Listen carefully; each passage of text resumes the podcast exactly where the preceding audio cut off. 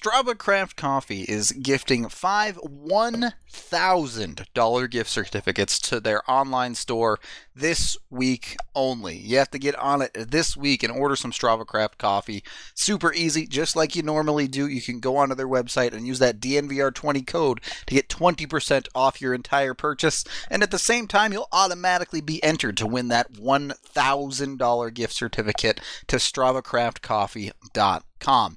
It's your chance to have all the Strava Craft in the world that you could possibly need. So it's great. Highly recommend it. Get on it while you can. Treat yourself to some fresh roast. You can also get it in K cups for your Keurig if that's the type of coffee you like to brew. Every 24 hour period is how they're giving them away. So one every day. They've already given away one of these $1,000 gift cards. So get in on your next opportunity from the 27th, which was yesterday, through May 1st. $1,000 gift certificate every single day to a random customer who ordered that day. And the gift cards are even valid through 2025. So even if you only order occasionally, you can cover your next five years of Strava Craft coffee with one of these thousand dollar gift certificates. Get your golden ticket and don't forget to use that DNVR twenty code. It's not expensive. You can just straight remove. Yep. Coffee covered for the next five years. Easy, easy money, basically. And Cole gets another good righty and another right by Cole. A left by Cole this time. Tipped in front by Mikko Rantanen. He shoots and scores. Nathan MacKinnon. Cole J.T. Compher. 877 goes now. Gabriel Landeskog. Collective hugs. 29 and 92. Save made by Grubauer. Move over, Picasso. This piece of art is by MacKinnon. My goodness gracious.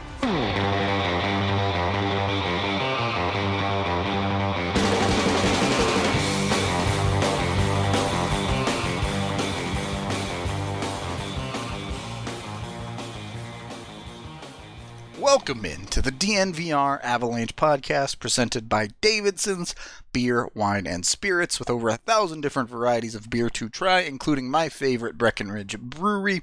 They have both pickup and delivery from either of their locations, so get on that while you can. I'm Nathan Rudolph, he's AJ Haefele.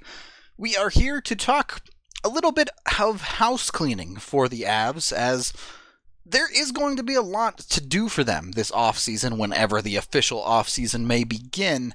They have a lot of contracts to weed through and sign or not sign and, and make decisions on. So we'll jump into that. But first, there has been a little bit of news. As we talked about yesterday, the CHL NHL agreement has officially been extended for one year. So all of that talk yesterday is now essentially official with nothing like Bowen Byram going to the AHL or anything like that. And also, as tweeted by Chris Johnston, it is expected that the NHL will extend their quarantine period through mid May. So at minimum, players will not be getting back on the ice in groups and practicing until May 15th, continuing to push that date back for a potential return. Not unexpected, cool. yeah. yeah, I mean, talked about it yesterday. Um, all of this is kind of status quo for right now. Yep. Pretty honestly, if we're gonna get into that, uh, even May 15 seems a little bit optimistic, ambitious. Yeah. So, would not be surprised to see that date continue to get pushed back as We'll see. We'll see. There are a handful of states, uh, including Colorado, that are slowly uh, trying slowly to get back into the groove. Yeah. Up. So we'll. They're kind of the test subjects. We'll see how it goes in places like Georgia and Texas, Tennessee, Colorado. Hope for the best, I suppose. Yeah, always hope for the best. So, things go well, who knows? Maybe somewhere in June we could see hockey returning, but until we get there, we have the Avs lineup to look at here, and let me actually count the total. They have 3, 6, 9, 10, 11, 12, 13, 14, 15, 16, 17, 18, 19 expiring contracts if you include all of their guys in the minors on NHL deals. So It's not too bad. Remember last year they had like 30. yeah, it was absurd. They had It was literally half the organization that they had to make decisions on. they had something like 16 signed players for a hot second there. but Yeah. um And it was funny because everybody was laughing at Ottawa, like, oh, Ottawa only has like 14 guys Yeah. who are under contract next year. And it's like, yeah, so do the Avs. it's fine. yeah, like this is, guys, this is how it goes when you're a super young team and you're going year by year. And you have a bunch of RFAs every year. yeah. Exactly. Like this, this is just, this is what it looks like. So let's start with some of those minor guys. Uh, the quickest converse, well, maybe not the quickest conversation, but maybe the most interesting of the minor league guys is what to do about the AHL goaltending situation. Antoine Bibeau is a unrestricted free agent at the end of this season. Hunter Miska is an RFA who arguably has done the most to earn the job, but you also have Michael Hutchinson as a UFA that at the end of the season was a backup in the NHL for the Avs because of Grubauer's injury. Is it as easy as just letting the UFAs walk and extending Miska here? Cost them Calle Rosen and And AJ blinked And- out. So Then you're back. What did it cost them? one it, it cost them Nick Meloche and and Calle Rosen to get one NHL game out of both Bibeau and Hutchinson Yeah. and like what like two AHL games out of Bibeau. It wasn't many because of the injury, yeah. AJ's, planning. AJ's face says it all on that one. They were two wins, though, to be fair, in the NHL. Yep, and like the Hutchinson one obviously like that's a unique situation where you're like, hey, we're just Our goalies are falling apart, yeah. we're just playing the safe at the deadline. Like we're being ultra safe at the deadline. So okay, great. The Bibeau one was, hey, we ignored this all summer and know it. And now we have to give up an asset for it. Right. And then it was like, oh, by the way, like the, the two guys that you ended up playing with both came through for you for the Eagles. Yep. So you didn't need to do this in the first place. Yep. Uh, Like Werner played an NHL game for you. He he he played two of them for he you, shut, made a 40 save shutout in one of them. I mean, and then got completely smoked in the other one. totally So, bopped, but. So is what it is. The, the point being that they they did a lot of work to accomplish very little at the position. I- Miska Miska and Werner would have been totally fine. is so would you just run the two of them next season as well then just give miska whatever 500k guaranteed in the minors or something Yeah, I would totally just run it back. I mean, Miska is only 24 years old, so this isn't like Yeah. You know, this isn't like the the, the Jeremy Smith, right? Like this is not an AHL veteran. This is a guy that just a couple years ago was in college. So I would I I I would write it out. I would just see how this goes. He's 24. Uh he got better as the year went on. He was very good for the Eagles. Took that job and hey, let's let's see if this is just another one of their pro scouting finds where they they nail this one. what are you just tandeming them then werner and miska Yeah, I, i'm Yeah. i'd be pretty no comfortable with that yeah I expect one of them to separate at some point, Right. And when- whenever that happens, that guy kind of gets the, the the lion's share of the starts, but not uh, not so heavily, like not you know not heavily tilted towards one guy, but close to a 50-50 split, uh, maybe like a 55 uh, 45 percentage split. yeah i i think that's the easy decision i don't why complicate things if you're the avs you, you have your two ahl goalies right there just be done with it um there's no reason not to qualify miska it, at this point it appears like nothing crazy like Annan coming over early or anything is going to happen so Right. So there's no there's no reason for them not to, and then just cut bait with both Hutchinson and Bibeau and move on. Yep. There's no point. You It was poor asset management. They don't need to double down on it just to try and prove a point. Just move on. And if they were to bring like a Bibeau back, I don't know, because then one of your guys is going to the ECHL. And I don't hate that because we've talked before about how goaltenders in the ECHL that can be a valuable thing for them because they just need to play. It's not like a death sentence like it is for other positions. But I I think that I mean I mean, the problem there is there's a case to be made for both Werner and Miska to be better goalies than Bibeau is today. exactly, and it's like you're gonna bring people back and send him to the ECHL. Is he gonna come back for that? Like, right. You're gonna bring him back and and you tell all three, hey, good luck in preseason. You've got two weeks to figure it out, and then you know one of you guys is going to Utah for the to play for the Grizzlies. I I don't know. Yeah. I I would not be sold on that idea either. If they you can go out and get a fifth goalie for the ECHL team if you want to and do that, but the two that are with the team now that you decide to stick with, which uh, we're assuming it's Werner and Miska, should probably be the AHL guys. Um, Yeah. The AHL defense is extremely straightforward. The only expiring contract is Mark Alt, who is a Let him go. unrestricted free agent. I think the writing was very clearly on the wall when they extended Jacob MacDonald on that one. Yeah. So Yep, they've got uh they've got Timmins expected to be back and competing. Uh MacDonald, Lindholm, Renouf, all under contract. These guys will all be back. Josh Anderson somewhere in that mix. Yep. Those guys are, you know, that's fine. I totally expect them to sign another Dan Renouf, Mark Alt, Jacob MacDonald type.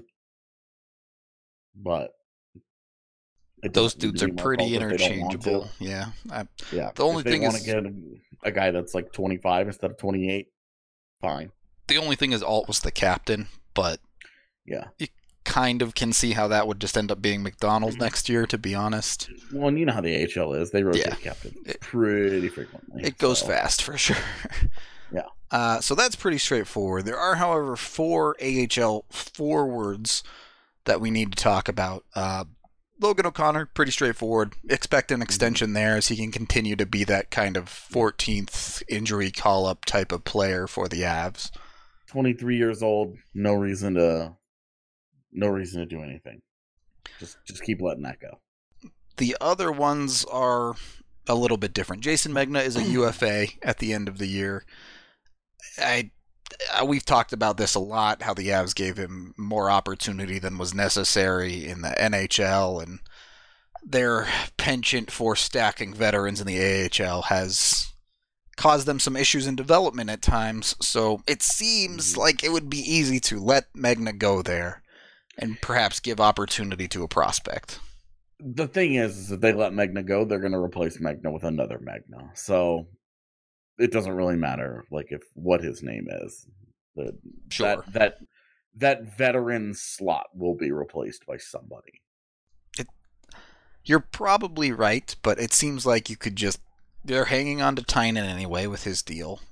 Mm-hmm. Wouldn't it be easy to just slot in a Ty Lewis into a slot like that? Or, Yes. and I mean, ultimately, you're going to give more opportunity to like a Henry or something in the lineup to fill in Megna's spot. But Yeah, well, and you can also cut down on the AHL contracts. The Yeah. Ryan Wagner and Eric Condra deals. Yep. They could they could cut down on those, but they like those. They very clearly like those, and they value those veterans. Fine. I I don't care if there's one or two of these veterans uh, in the lineup Right. every year. The- There's a couple of like like a Tynan and a Megna. there should be a couple, yeah. four or five. Right. You're hey, when half your forward core is guys 27 and up, Yeah. you're not developing anything. Right, and that's that's where uh, if and if you're gonna have them on NHL deals, like if you're gonna have a Megna and a Tynan, fine. Then chill out on these AHL contracts. Like just no no need for that. Yeah. You got to Um, make some decisions for sure. I would let Megna go, but I fully expect that a different Megna will take his place. probably realistic. Then you get into two curious ones. Both of these players are RFAs in Sheldon Dries and AJ Greer. The Greer situation is what it is. The organization and him just don't seem to work together for various reasons. Is there even a QO going there? And then Dries had his chance in the NHL, not this season, but last. Had a couple of opportunities to be a warm body this year, but is now 26, and his role is quickly being replaced by, say, a Logan O'Connor. Uh, yeah. Um, I would I would give both qualifying offers if they. I would have conversations with them and say, "Hey, what you guys just did is what you guys are going to do again." Yeah. If you want more opportunity somewhere else and you think you can get it, then we won't give you a qualifying offer and good luck. Uh, otherwise, that's what I would do. I would. I would just let. Uh, I would bring them both back and that's just organizational depth for you. If you need to get into 15, 16, 17 forwards, those are guys that you're comfortable calling up and seeing what they have. And not even really seeing what they have. I guess you pretty much know already. You're pretty comfortable with who they are. There's no, you know, there's no mystery there. I can and, see that with Dries a little bit. Um, it's just AJ Greer's twenty what twenty three years old still. He's he is he's young enough from that perspective of it, but just turned twenty three too. So the organization seemed to make it clear that they were just not going to call him up this season, no matter what. Right. So, I mean, they called him up and then sent him right back down. He never appeared for the Avs. Right. But I'm I I mean, if he's going to be a good Eagles player, this is you count him as one of those veterans that you have. You know, instead of going out and sure. getting a Jason Megna, be like, well, we have AJ Greer. Fair the, enough. The, the, league, the league has had four shots at him on waivers in his career, something like that. Nobody has claimed him, so I don't think that there's going to be a lot of uh, a lot of banging down the door there. Uh, just dude, uh, there's there's value in keeping him and just letting him continue to do his thing. If they have a conversation with him and he says, "Hey, I really don't think this is working. I want an opportunity elsewhere," I would not qualify him and let him go because there's obviously not value um, in in terms of like a trade or anything like that anywhere.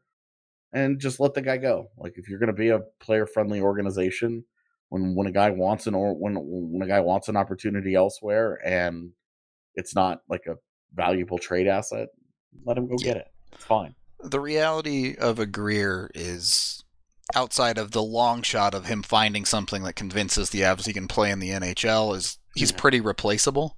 But yeah. having him be the guy in the organization that they already know who he is at the AHL level is fine. I agree with that.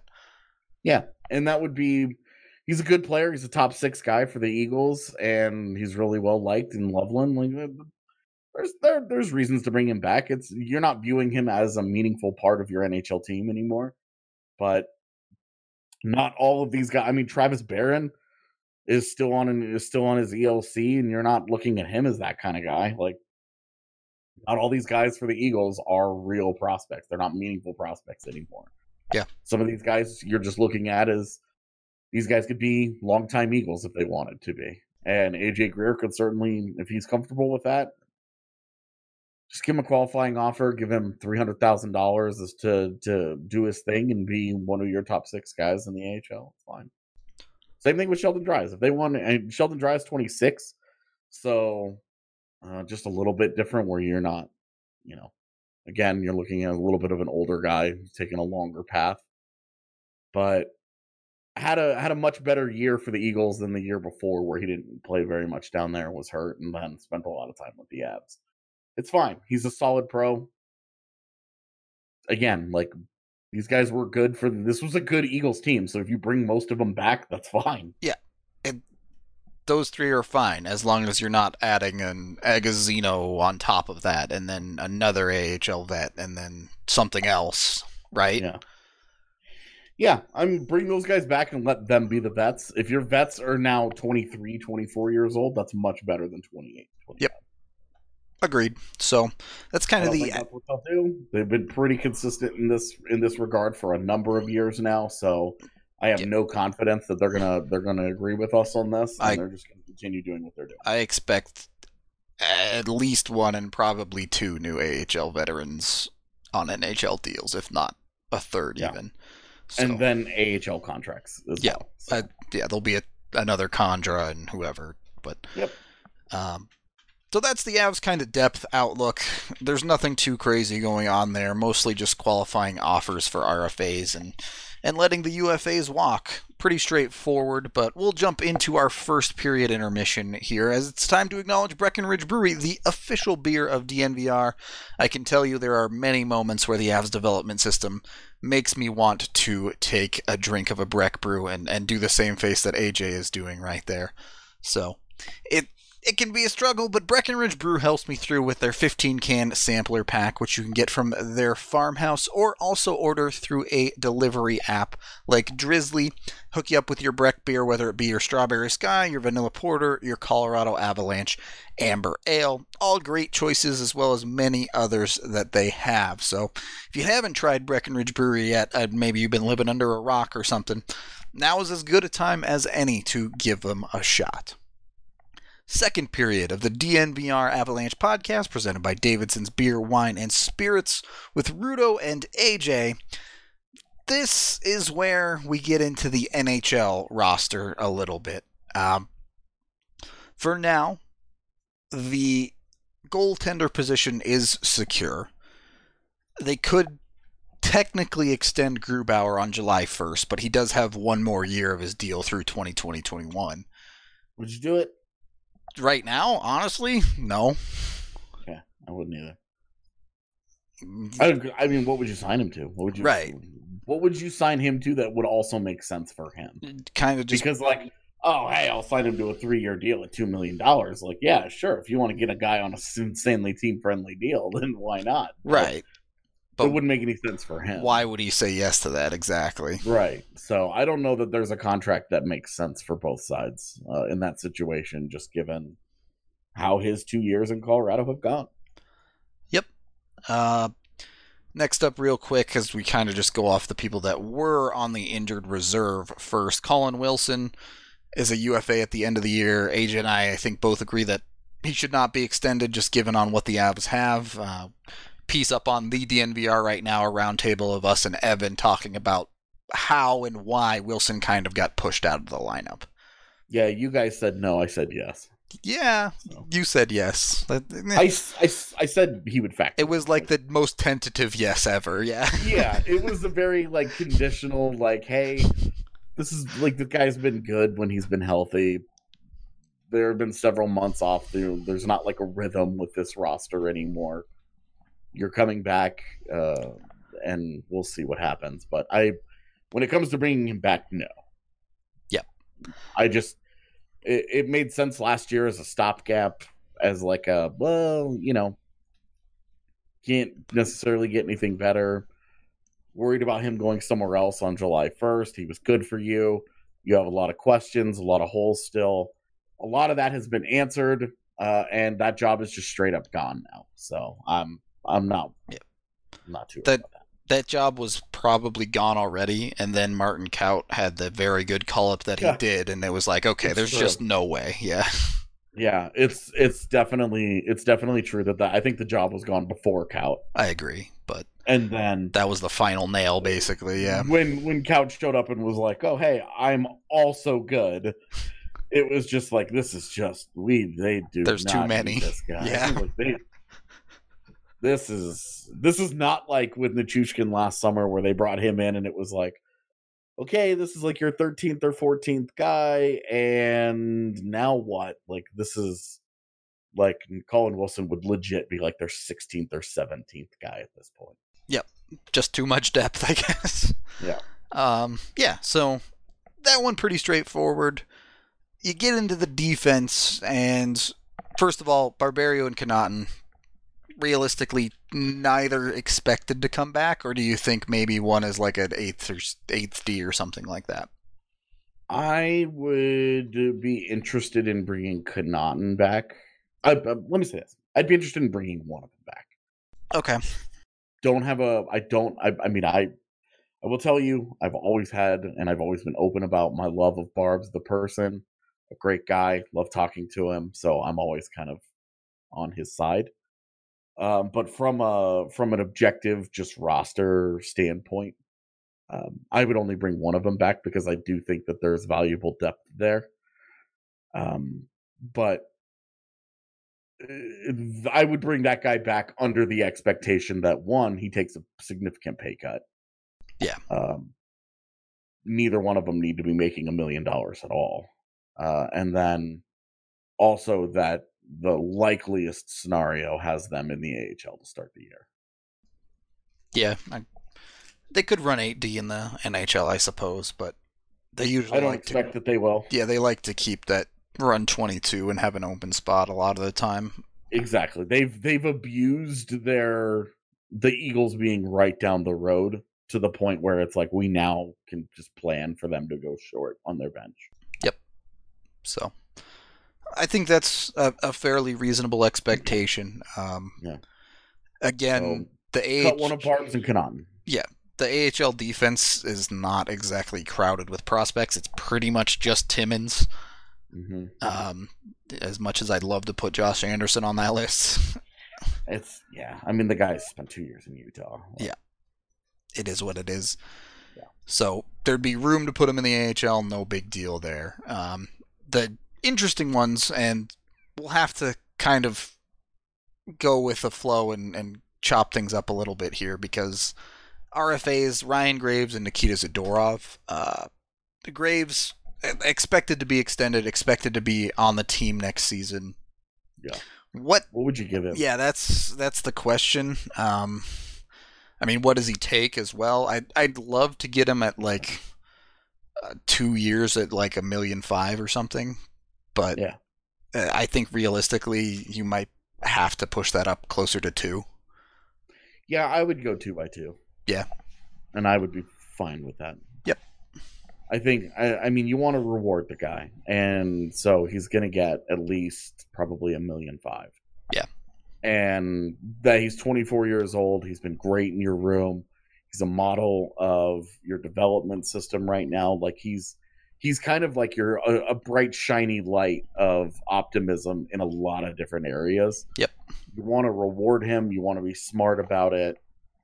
Um, you realistically, I mean, the guy the guy anchored next to Cale Makar most of the season.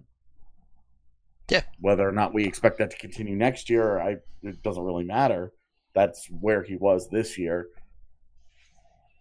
Yeah, it's just Um, you know, I mean, he probably takes Nikita Zadorov's job realistically on you know moving forward. He's he's come in, and the fact that he's cheaper than Z will certainly help him. Cheaper and a year younger, more productive offensively, more reliable defensively, and doesn't have the same penalty issues, and provides some of the same physicality. Not quite at the I mean- same level, but some of it. if the season wasn't cut short, this was a dude who was going to have a ten goal season as a defenseman.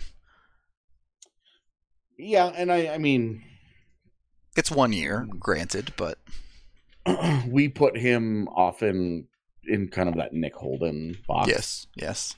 And I think that's I think it's fair. I think it's appropriate contract wise. Um, What- if you if you account for uh, inflation and, and all that, it's, it's the the the equivalent of what they gave Holden after his breakout in Colorado is a 1.9 million dollar deal. So yeah. So That's two guess. two million, by basically. two Yeah. is what I would do with Graves. Sounds good to me. Obviously, the curious one is Nikita Zadorov. Will he even be here? Um, the assumption Certainly is, give him the the QO. yeah, that that's very straightforward. You give the QO just to retain his rights, and then you can move him or, or sign him or do whatever after that. In a Yeah. world, let's just for a moment take a world where he is on the Avs. sounds like a movie trailer. Yeah, in a world where Nikita world. Zadorov is on the Avalanche. and Mark Scheifele needs to be destroyed. right. Uh, Poor Mark Scheifele. uh, Every so time somebody says Nikita Zadorov's name somewhere, he just he just- shudders, yeah. Rumor has it if you say it three times in the mirror, you can see Scheifele getting blown up or something. That's right. He he will full blown like just like wake up from wherever he is. Like where is he? But what do you, what does that deal look like? Like crazy world. Let's say the Avs somehow decide to move out Ian Cole instead of Zadorov. Mm-hmm. What does that Zadorov deal look like on the Avs? He still has two years of RFA left. Yep. And that's hard to believe given it feels like he's been here for a thousand years. But he's still got he still has the RFA eligibility. I would just do exactly what they did last year. I would give him a one year deal. I'd give him a nominal raise. I'd I'd go at three point four million and and just put it off for a year essentially. Exactly. See how Bowen Byram does. See what happens with Connor Timmins. See what happens with Zadorov. Is Zadorov the same exact guy that we kind of have come to expect? And if he is, then okay. Then you really are just is Byram ready? Is Timmins ready? Are those guys taking that job? Like where it's you know what's more valuable, and then move him next summer. Like you, in in in the world that we're living in, where they trade Cole, um, and and keep Z, you know, uh, certainly Z the cheaper option uh, by about a million dollars. Then okay, Essentially, what you're saying is all signs point to he gone. He- I really we've identified him long identified him as the likely odd man out for an, for a Yeah. myriad of reasons that Yep. he's a he's an expensive third pairing defenseman who hasn't really taken a step forward and um is just sort of is who he is right now and they're paying it, the Ryan Graves development really did I think was the the nail in the Zadorov coffin otherwise there was plenty I think there were plenty of good, solid reasons to keep him around, but with Graves kind of ascending, uh, I mean, Graves yeah. younger, cheaper, more reliable. the.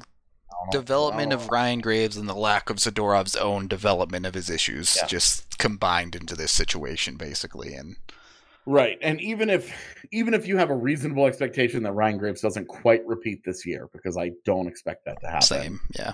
I ex- I expect say eighty percent of this season is what we get out of Ryan Graves Well, if- next year. if he hits- regularly, 20 to 25 points again next year, I'll be ecstatic. Like, Right. And well, and then really just consistently plays the way that he does. Yep. Like smart defensively, good, you know, just plays the smart game that he does. Then, because he has to, he has to play a smart game because there are obvious physical limitations. Uh, his foot, his foot speed, a- it's and just his not like, there, yeah. and his like raw ability are are very NHL borderline, and his intelligence is what has gotten him to where he is, and that's what has to be the the area that continues to carry him. Basically, and the exact opposite of Zadorov. it, it really is. It really is. Where all of the physical ability is there for for Zadorov. I mean, the guy is a very good skater for a man his size, and is is a punishing hitter, and has a reputation where guys guys do respect him in a certain way that they don't respect Graves when it comes to coming through the neutral zone. But the problems that Zadorov has continued to have in his own zone and uh, the fact that he's a less effective defender than Sam Girard in front of his own net is inexcusable. Yeah, straight up. It just hasn't it hasn't developed and it just if it hasn't developed in what what is he now 360 some odd games or something like that? Like it, at what at what point do you stop saying oh well he's young he'll get there. It takes time for defenseman he's 25 he's been in the NHL for what four or five years now? Like Yeah. um the clock has. I don't know if it struck midnight, but it's 11:59. yeah i don't i i always feel like i'm i'm i come across as such like as a zadorov hater but it's just i think just realistic i waited and i waited and i waited this is his fifth year with the organization this is his fourth like full season in in colorado and there were some steps forward he had seven goals in each of the last couple of years where it was like hey if he's going to start to utilize that big shot from the point and he's going to really embrace the physicality like he could have easily carved out this niche as a unique guy and then he took steps back in every aspect this year. Every single one of them he took big old steps backwards and it was just it's just disappointing to see and then that's why he kind of put himself that combined with Graves' ascension is why he's sort of the odd man out right now. Yeah. I, and it sucks, man. It sucks because you wanted that guy to succeed. You wanted him to be a difference maker with the physicality. We talk about that Scheifele hit, but that game was a game that really it showed how he could change games with his hitting. if he played to his ceiling, right? Right. That was the very best of Nikita Zadorov in one game. He changed that game, the entire dynamic of that game, because he just wouldn't stop rocking the Jets top line.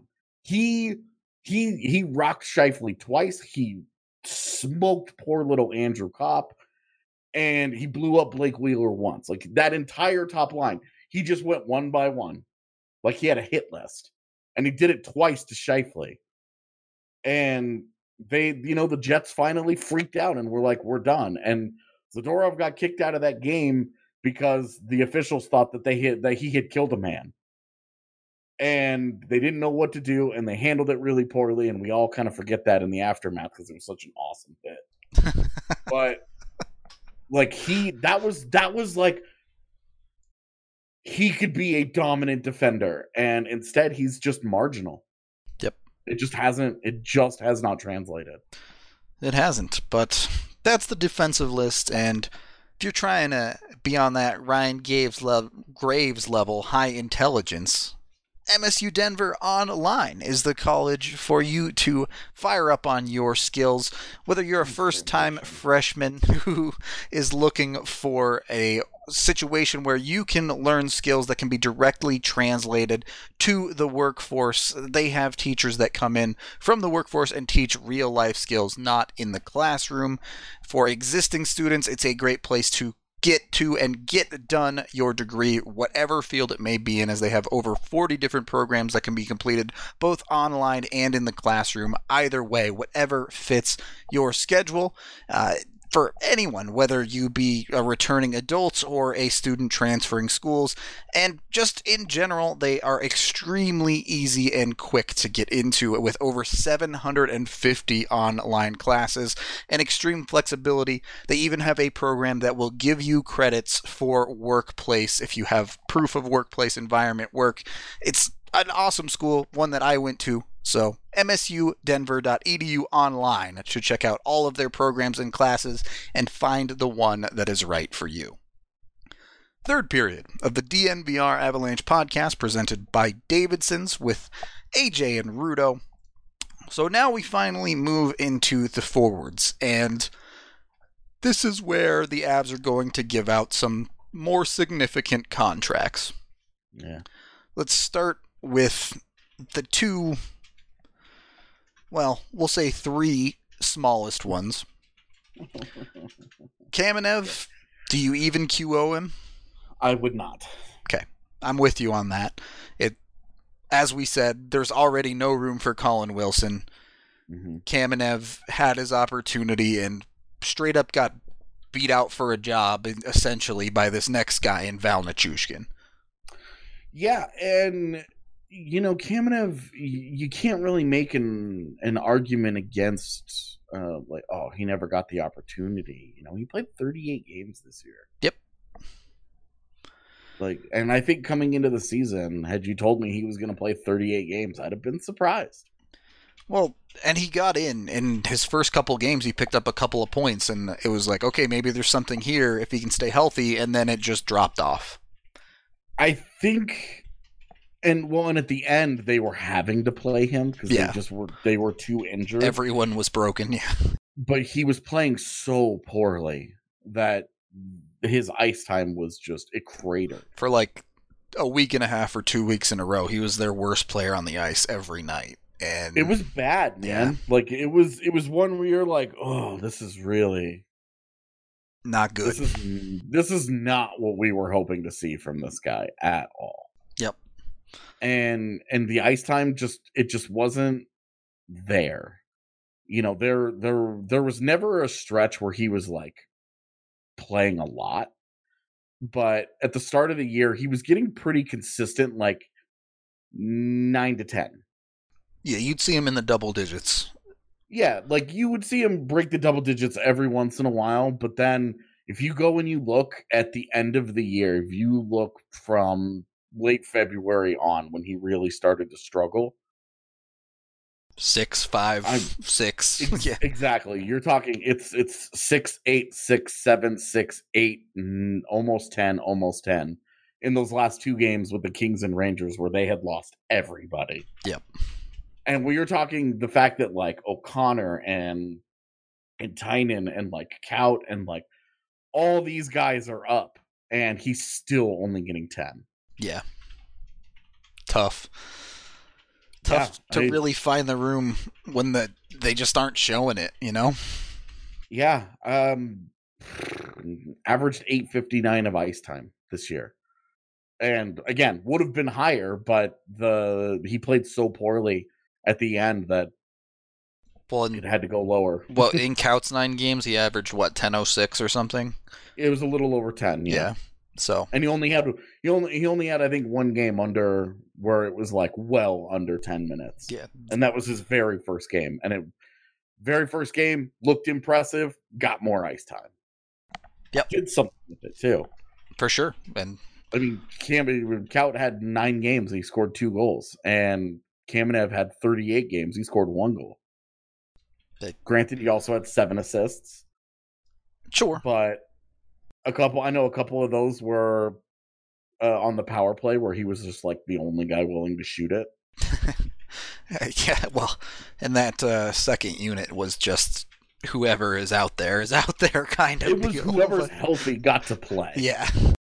Uh, and and funny enough, one of those Kamenev assists was to Kaut uh, on the power play. Yeah. I remember that.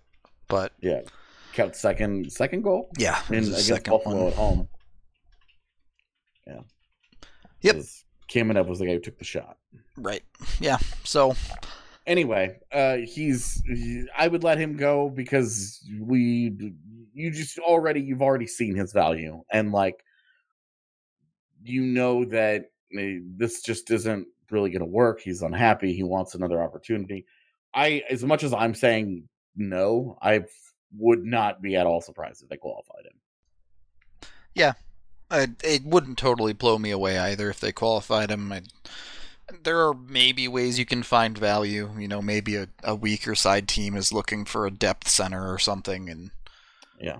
you want to do like a a prospect ch- change of scenery type of swap or something. But Yeah, or you know, you're just you're you would rather say, hey, our 13th forward or our our extra forward is a guy that we're comfortable with, that is comfortable with us.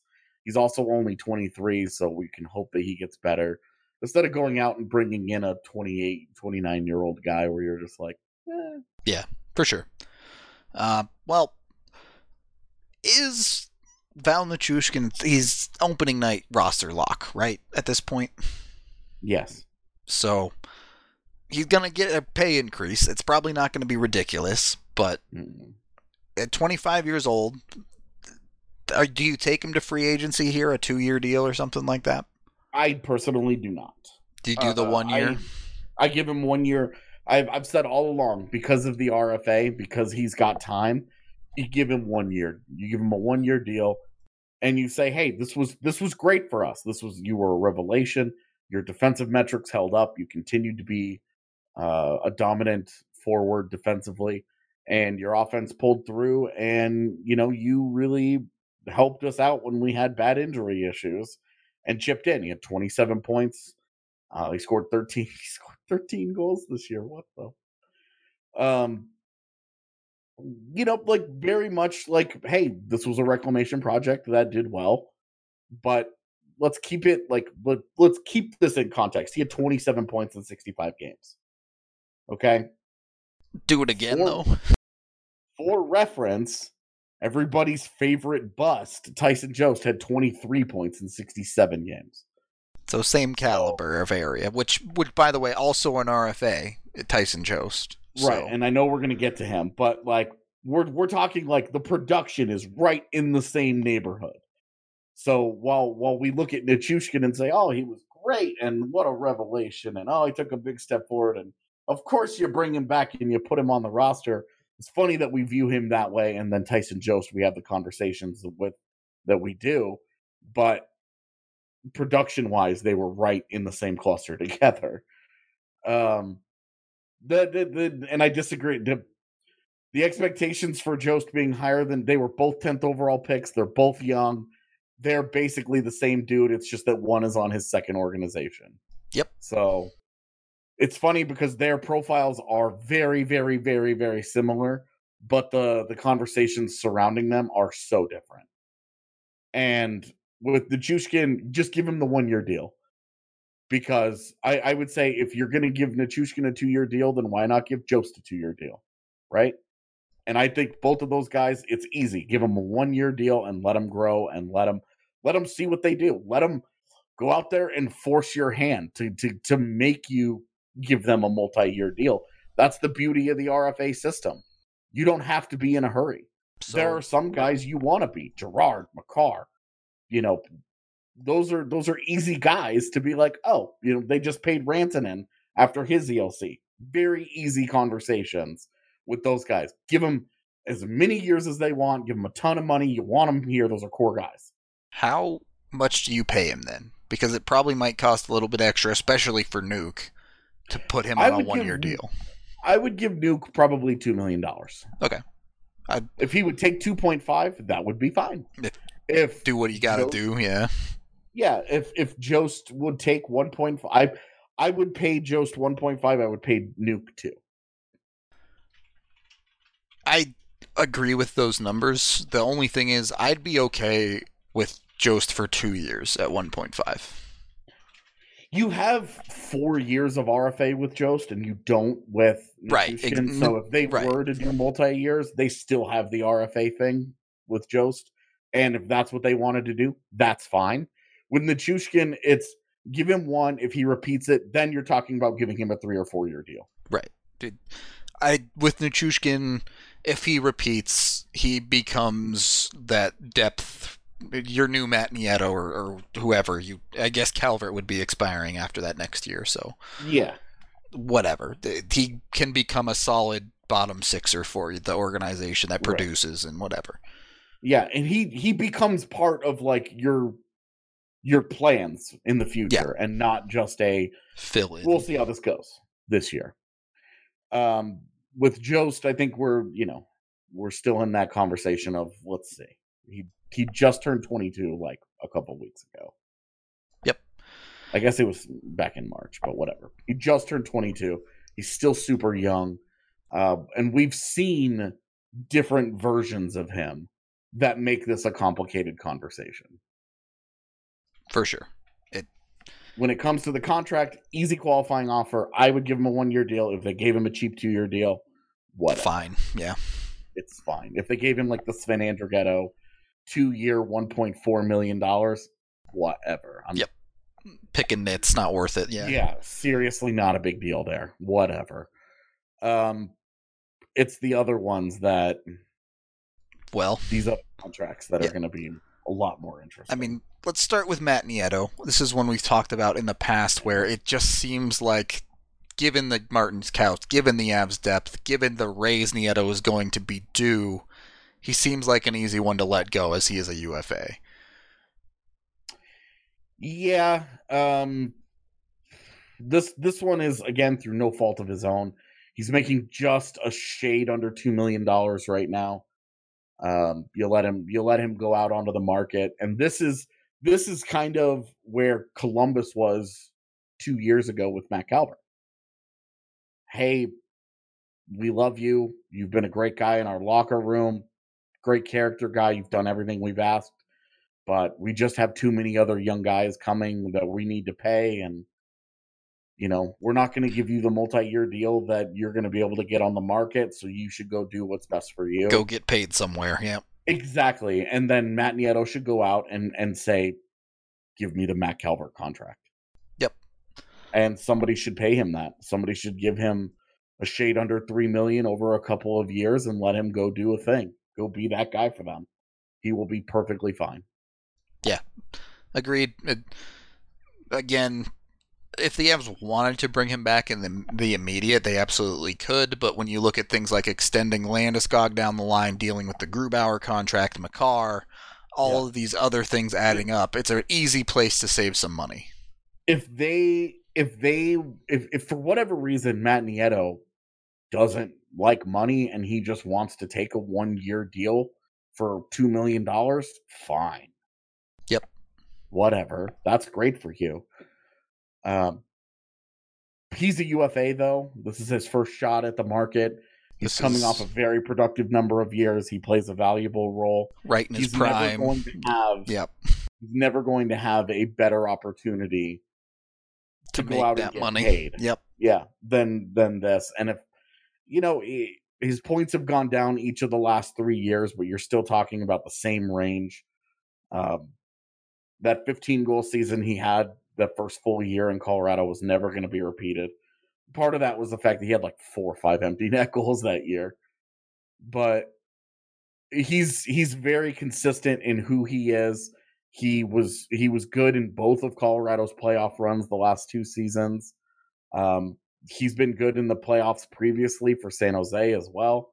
This is a, a, a great character guy and a guy that just finds a way, right? And a valuable guy definitely belongs in the NHL, should get paid. But if he wants a multi year deal, then you have to let him go. Yeah. That I think that one's pretty straightforward. It's these next two that are incredibly interesting. Let's start Yeah. with the new guy on the block, Vlad Namestnikov. Avs traded for him. He absolutely killed it in the nine games or whatever it was he played for the Avs post deadline. He's fit into the team extremely well, at least while they were beat up. Do you find room for this guy going forward? He is a UFA at the end of the year. He was paid three and a quarter million. Hard to gauge what he's going to ask for because the expectation was he was not going to make this same. I guess really he was paid four million, right? But there was some salary retained. And- exactly. And That complicates it. Is that he was coming off a $4 million contract. Right. And, you know, three years ago when he put up 44 points in Tampa Bay, he was worth 4 million. But Mhm. he's followed that up with weaker seasons and then showed up in Colorado and, and balled out. So I, I really struggle to gauge what he's going to ask for. So Namestnikov, it's interesting. We look at the 44 point season he was playing next to Stamkos that year, and you you look at that production and you look at what he did in Colorado this year when he was playing next to Landeskog and MacKinnon. So we know that he can be productive next to top talent. That's awesome, but Yeah, you're not paying him for that. sure. In the same way that you didn't pay Donskoi to be a guy that you plan to put next to Nathan MacKinnon, you paid him to be who he was, and then he ended up there and ended up producing in that role, and that's great. Yeah. Good. That's a that's just a good player for you. Uh very versatile and fits their identity, very fast, and is in the prime of his career. The issue is that he could probably realistically, Namestnikov could probably get a four year deal worth a little over $4 million. And now this is assuming like a normal market. I really don't know what the impact of All the craziness. this Yeah. going on is going to have on the UFA market.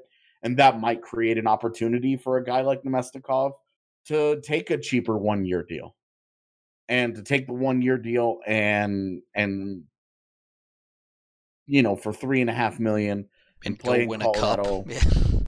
and and then you know maybe maybe he does get a top six job maybe he ends up somewhere in the top six with all those guys and he does produce and that's that would be great we know that the avs have been after him for a long time and so i think that there will be a temptation to keep him especially because they got him he got here and he fit so nicely into what that they what they wanted to do and he could play all over a lineup he could play in your top on your top line he could play on your third line. He'll still be a quality NHL player no matter what.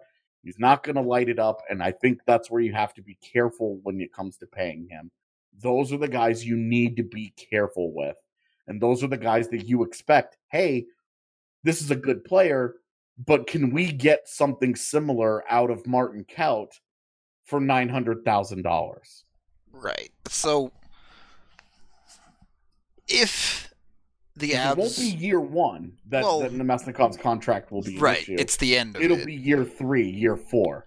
Well, that's the thing with Namestnikov's deal is if you are looking at keeping him, I think realistically the Avs would need to push very hard to be dangling one of Donskoi or Compher in the expansion draft. Or Namestnikov, yeah. Or One of Namestnikov. One of the three they should be begging Seattle to take, basically. Yeah. And Depending on how the goalies go, yeah. be, uh, that's that's Namestnikov's problem is they already have Donskoi and Compher as you can pick and choose your favorite and, and who fills the role the best, but those are three guys that essentially do the same thing in that Mm-hmm. when they need someone to jump up into the top six, it's one of them. And you have Compher and Donskoi for the next four years already. So can you afford a third player like that in the lineup? Right. And that's and that's where I think if if again if there's because it's a weird market and he does a one year deal, no problem. Sure. But if you're going to give him a multi year deal, you're going to have to pay him probably in the neighborhood of four million dollars, probably a little more.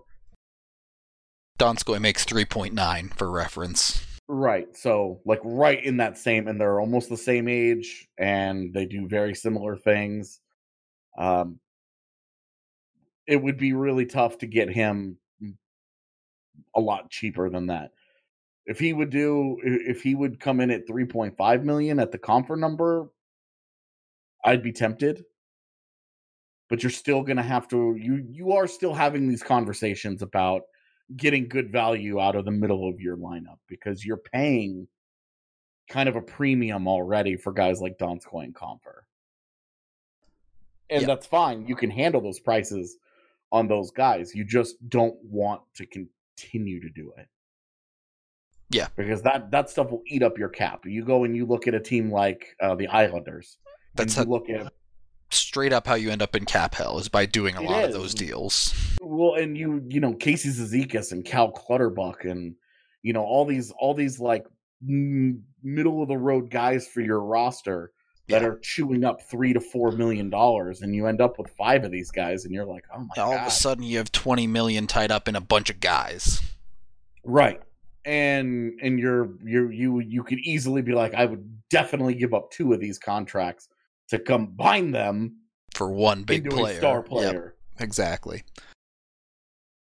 Which leads us to our last player who was making 3.25 with the Avs this year on a one-year deal is an RFA in Andre Burakovsky who went off this year. He was everything the Avs hoped he could be Yep. and uh, realistically a long-term deal four or five years whatever lock up a couple of those ufa years with him for me is certainly on the table i we talked about this a long time ago where i think we threw around the five and a half number. Hmm honestly for me even if it was six and a half i'd, I'd be perfectly okay with it.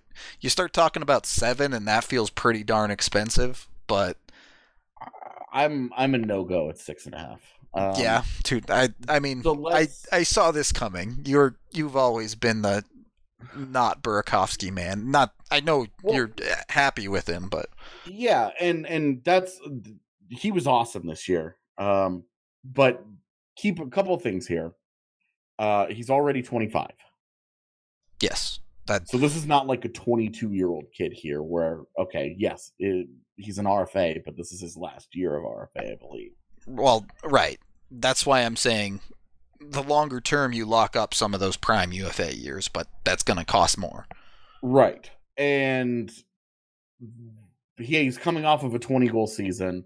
He had 45 points, which is a career high in 58 games. So had he stayed healthy, had they played 82 games, you know, whatever. He he would have been a 50 point guy, which which would have been we all would have uh, the day that trade was made, if you could have told me he was going to score 20 goals and give you 50 points, every single person in Avs fandom, Avs land would have been like, hell yes. Yep. Take it 10 times Uh, out of 10. Absolutely. Now the question becomes, and kind of like with Nichushkin, can he repeat it? And it's a fair question. Uh, I certainly think he's going to continue to be a more successful player than he was in Washington. But Agreed. it, can he prove that he's a consistent 20 goal guy? Can he prove that 50 Right. points is a regularity for him? Well, this is this is really where my intrigue comes in is that the the goals the him getting 20 goals is only an outlier in that he was not playing a ton in Washington and it was the one thing that we 100,000% expected him to do. Yep. When he got here. You and I both said if he gets X number of shots on goal, he'll hit 20 goals. It'll be a pretty easy thing. It won't be surprising. He can shoot a puck. He can that is not a problem. He can do this one thing at a very high level, and he did that one thing at a high level. The 25 assists was also a career high, but also kind of stands out as an outlier because he's coming off of back to back years of 13 assists. And he double he basically doubled that this year. Can he continue to be Well as rounded. productive Yeah. and as productive overall in a in a role where maybe he's not next to MacKinnon as long as he was this year. Right. Realistically, in a healthy year where he spends the vast majority of it next to Kadri. And right. Or whoever the 2C ends up being in years New hook, four, whatever, yeah, of right. that contract. Is he, you know, what what does his production look like? I have full faith that he can repeat his 45 points this year and his 20 goals. And that's where I say, hey, if you want to give him $5 million, fine. see, If I- you want to start getting into the $6 million range, then you're really betting on him being a 55 point guy. 60 to be honest. I, a million dollars per 10 points is, is the general line I go by. Right. And but that's I mean you're you're still just I mean we're talking 5 point difference here. Sure. So like we you know you're talking a post here and a empty net goal Right. there, you know, whatever. But that's that's the bet that you're making is that not only is this breakout this year for real, there's another breakout. I don't know if I'd call that a breakout. a, a 15 point jump from 45 into 60 and then betting that he can do that multiple times i think it's it's not like a, it's not the big leap that he took this year but it's another step forward I mean, 45 So points breakout in but- 58 games in an 82 game season is a 63 point pace. right And yes, player with a history of not being able to stay healthy, that is a concern. And to the time he did spend with MacKinnon this season, realistically, there's going to be less of that. so five full nhl seasons i'm not counting that first 53 one because he spent time between Yeah, the ahl and Right, nhl right. so we'll just say five full nhl seasons 70 games played twice Yep. But even let's say he has a generally healthy year for himself and plays 75 games, right? So Mhm. that's that's a pace of 58 points with this year's totals. So if he can continue producing like he did this season, even if say he spends a little bit less time with MacKinnon, he's still pushing 55ish points in a relatively healthy year for him. Well, the the question becomes, what does the MacKinnon, you know, what what's the effect there? Sure. If if he's a 58 point guy next to MacKinnon, is he a 48 point guy away from him, or is he a 55 point guy and it's really just not that much? Right. We don't know the answer to that, and I just don't know why you would pay. I don't know why you would pay the money like he would be a top guy. So if you get into the six and a half million, that's way too rich for my blood. I mean, look, if he wants to take five and a half, great. Uh, I'm not going to say I- no, but I would offer him. I would offer him the four year deal, and uh, I would offer him a four year deal at, at at five million. And if he pushes it to five and a half, I would say yes. But I, I- think going beyond that, I would struggle. I certainly wouldn't think twice if he says I want six. I would do it. I, I would want more years at six. Uh, uh, realistically, my my thought was six and a half years for five, or six and a half million for five or six years. for Burakovsky. I wanted to lock up his entire that's a- prime. That's a really big bet. I dude, I have Because faith in the kid. Because if you're if you're wrong, you have Loui Eriksson, you have Yeah, but you he, Milan Lucic. You, not- you end up with an albatross of a contract. is what I'm the saying. thing is, the difference there. First of all, he's nowhere near as old as Loui was when he signed that deal. Uh, right, but I mean, he's a year. He's 25 right now. So a five-year Uh, deal takes him to Just thirty. 25. Right. A five year deal would take him to 30. I think that's perfectly fine. Uh, the six and a half may end up being a touch expensive at the end of that deal, but when you look at Burakovsky's underlying numbers, and this is why I'm so encouraged at him being away from MacKinnon, is he is someone who is capable of driving play. Yeah, he's always been good defensively. Right. So uh, there is some reliability there where he's not being carried by these other guys. And especially, I think that can be extremely valuable, as you talked about, in the third and fourth years of his deal, where you get a very young, very raw Alex Newhook or someone like that as that 2C. And he can lean on Burakovsky a little bit if he needs to. And granted, you know, maybe the Avs go out and get Taylor Hall in the offseason, and then this is a completely different conversation because there's that Taylor Hall guy there who's going to be uh, vacuuming Yeah. up points. But Well, and and you start to you, you. It's also fair to wonder that in four years, Burakovsky does he take Landy's job? uh, yeah, right, because Landy would like be what 31. wing. Yeah, So you know you you do start to have that question when Landeskog. He's at 27 years old already. yep. Um, you know what what do you expect that to look like down the road? I just I just don't I don't know if there's I, I it's a really big leap of faith is the I thing. see. I don't And think it's it- that as big of a leap it- as you think it is. If it pays off, you're fine. I just don't. I think there's a lot less risk than you think there is risk in this. I think at, worst you're getting a 50 point player and you're overpaying him a bit, and at Oh, I best that's at worst. your value. I definitely I definitely don't have faith that at worst I'm getting a 50 point player. barring serious injury, I'm I have faith that Burakovsky can be a 50 point player. I feel like it's a very realistic scenario that you get a guy that gives you 35 points in 62 games and I don't. I don't. I do not just- see that in the Avs system as a second line player. I think he's a 50 point player. I I really do. yeah. And you know what?